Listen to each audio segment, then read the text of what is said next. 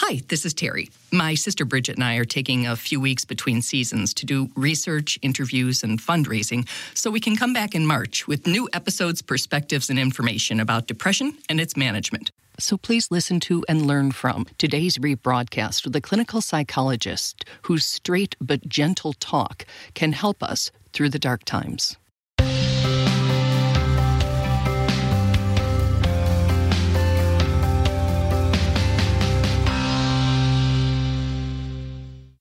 Hello, and thank you for joining us on Giving Voice to Depression. I'm Bridget. And I'm Terry. More than 350 million people worldwide suffer from depression, but you do not have to have it yourself to be affected by it. Its prevalence pretty much guarantees that someone you care about battles its darkness. This podcast tries to shine some light into that darkness.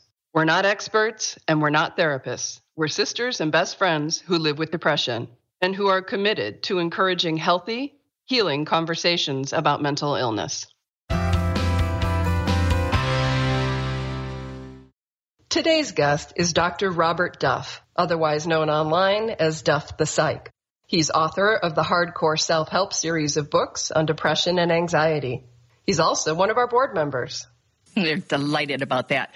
Duff's books are for people who normally hate self help books. He says there are plenty of huge, wordy psychobabble workbooks out there, but for someone who's exhausted from putting on a good face every day and trying to push forward in life while screaming on the inside, he says the last thing you need is an intimidating book.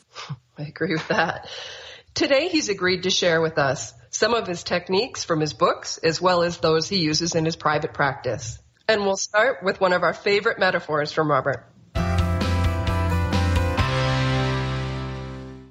I like to think of depression kind of as a parasite because it does all of the things to you that it needs to keep itself strong. Hmm. It saps your energy. So it makes you feel more lethargic, which makes you not do things, which makes you feel more guilty, which makes you feel more depressed. And so it goes in a cycle and it builds itself up and up and up.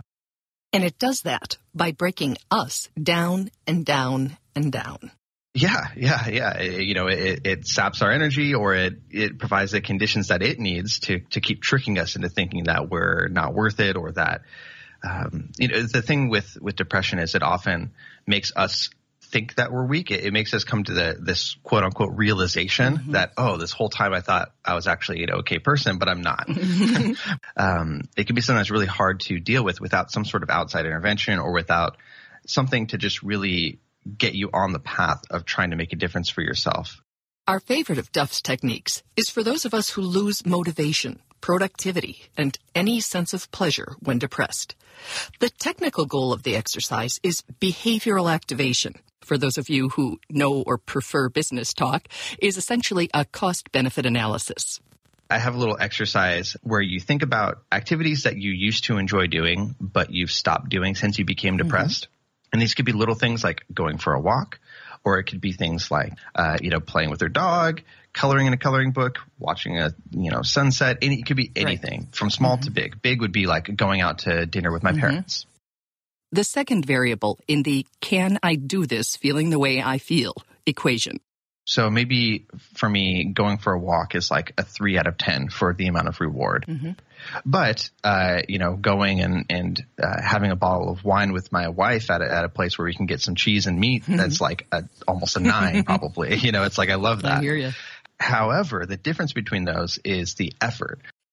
And that's the other variable, the one across the top of the grid effort. How hard would it be, given your current condition, to perform the activity you enjoy? So what I suggest doing for the first things that you're trying to activate yourself with is taking the difference between those values. So if I was very, very, very depressed, you know, driving 15 minutes downtown to go get that bottle of wine and cheese and everything would probably be like a seven or eight or nine, depending on the day mm-hmm. of effort mm-hmm. as well. So in that case, the, the value for going out and getting that wine would be like a one or a zero because the effort almost completely washes out the, the reward.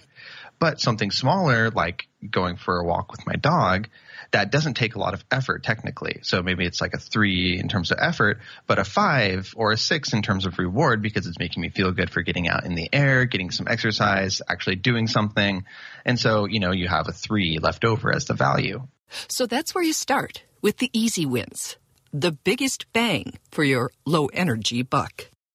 Um, it can seem uh, sort of like uh, you're giving yourself fake praise sometimes because you're like, great, I walked the dog, whatever. Mm-hmm. Sure, if you want to think of it as ridiculous, that's fine. But it's still true that these are things that you've stopped doing. Right. So once you start doing them, that ball starts rolling and you get a little bit more energy, a little bit more motivation. And eventually, as you reconnect, as you start to activate yourself behaviorally, you'll have a little bit more energy sort of resource to, to pull from that you can use on those things that are a little bit more draining that maybe don't give you the same impact, like Mm-hmm. doing your laundry or, you know, finishing a report or something like that. But the idea is to kind of get the ball rolling and just get yourself used to doing things. It reminds me a little of Ben's advice in last week's podcast, offering and asking for support, when he suggested making a game plan to deal with your or a friend's depression when you're not experiencing it. This is that same kind of simple, makes perfect sense, yet I never thought of it, genius. because in your brain you do have a difference when you are depressed especially that form of depression where you know normally the sort of neurotransmitters which are kind of the chemicals in your brain that that give you the signals to do things or to feel things um, they don't function normally. You have less of the ones that make you feel happy and feel motivated. So you're trying to kind of beat your brain into submission and say, hey, we're going to keep doing things until you start feeling motivated again. And it does work. It just takes some consistency, which is why, you know, therapy is so popular, which is why groups and self help resources are so popular because it's hard to do it sometimes on your own, but it is totally possible. I love that. Thank you. There's also a mindfulness exercise Duff says he recommends to about 90% of his patients with great results. Since, in addition to activating ourselves during depression, many of us also need a little help combating negative thought patterns. Really negative thought patterns.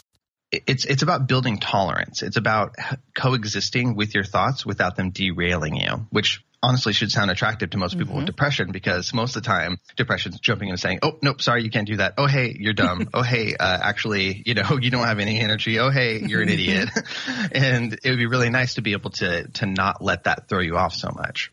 Yeah, thoughts like that, and a lot worse. But instead of believing them or fighting them, which Duff says can just make them bigger, you learn to notice and dismiss them. Treat them more like an interruption than a damning truth.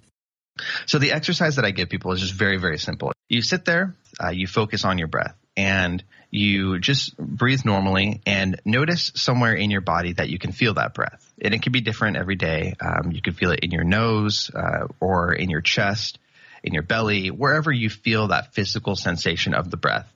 And you just focus on that. You sit there and you focus all of your attention on that. Now, as a normal human, you're going to get distracted in like 30 seconds or less.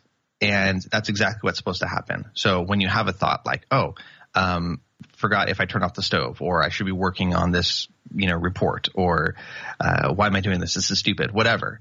You instead of pushing that away, give yourself a chance to shift your attention over to that. I like to think of it as like a spotlight. You turn the spotlight over onto that thing that you're that that's intruding.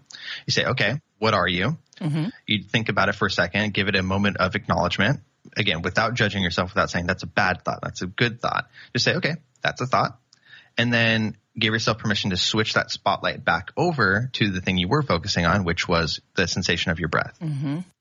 And then, you know, as you're doing this, say you're doing it for 10 minutes, this is going to happen, at least when you're getting started, it's going to happen numerous times where you have that distraction. And instead of beating yourself up for that, I encourage people to uh, be happy every time that happens because basically they're giving themselves a lot of different opportunities to practice that attention shift. Duff says he does it when his coffee's brewing in the morning. And with regular practice, you not only learn to better deal with depression's insidious interruptions, but regular ones as well. Those things are going to throw you off less because you're more able to just quickly shake hands with them and then go back to what you're what you're thinking about. Good. Nice. In closing, Duff said he encourages people who are depressed to practice self awareness. He says oftentimes with depression, we do things that are satisfying, but not actually helpful. He gave the example of watching Netflix for 13 hours straight. It could also be drinking or eating too much, or a lot of other things. And if you're unable to pull yourself out of that, then maybe you need to enlist some help. Um, it's not easy. None of this is, I wouldn't say like your fault. Yes, it's you that's doing it, but it's in the context of this depression and it's the context of this parasite that's trying to get you to do these things. So, you know, you really got to be easy on yourself, give yourself some grace, but also give yourself permission to do something about it. And there's a lot of different forms of quote doing something about it, whether that's, you know, investing a little bit in self-help resources and trying it on your own, whether that's enlisting the help of a friend and giving yourself permission not to feel guilty about that, getting professional treatment from a counselor or a therapist or a doctor. Um, medication's always something that's there as well for people that um, you know, the way I see medication is not to solve the problems because it doesn't, but it does help you ease up on the symptoms a bit so that you can solve the problems on your own or through therapy. So that's another option and just be open to the different options that are there and never feel stupid or dumb for having to use them. Depression is different for everybody. You know, try to do what works for you. If it's not working, stop doing it. Try something different. If it is working, then amplify that and, and keep that going. Thank you. I greatly appreciate your time, and I think it will help people to hear this. And I just love your book. I, any book that starts with "depression fucking sucks," you you, you got me right from the you know you had me at hello. awesome. That's that's the idea. I, I appreciate that. I like the feedback. Wow, there's so much in there. Um, for me, that idea of treating the negative thoughts as they come up as interruptions is sort of my practice. I, I love that he uses the metaphor of a spotlight because that's exactly how my brain identifies with it too. And shifting your attention from, you know, where that spotlight is back to something that feels better or healthier. And that it does take consistency. It is a practice. Um, but it is something you can do. Yeah, and that's that, absolutely. Yeah, I can do that alone by myself without spending money or a lot of time or any energy and it's effective. It's not intuitive all the time. It's it's a practice, but it's definitely effective. Right, as would be, I think, the other exercise to just sort of do things that are pleasing again. Yeah, that bring a little joy. Yep. He also, I, I love that word grace. Yeah. You know, he said it's sort of that combination or stew or brew of offering oneself some grace and some permission at the same time to do something about it. Mm-hmm. There's a way to take action and be engaged in your own process and trying to shift your energy but there's also compassion and love and grace at the same time.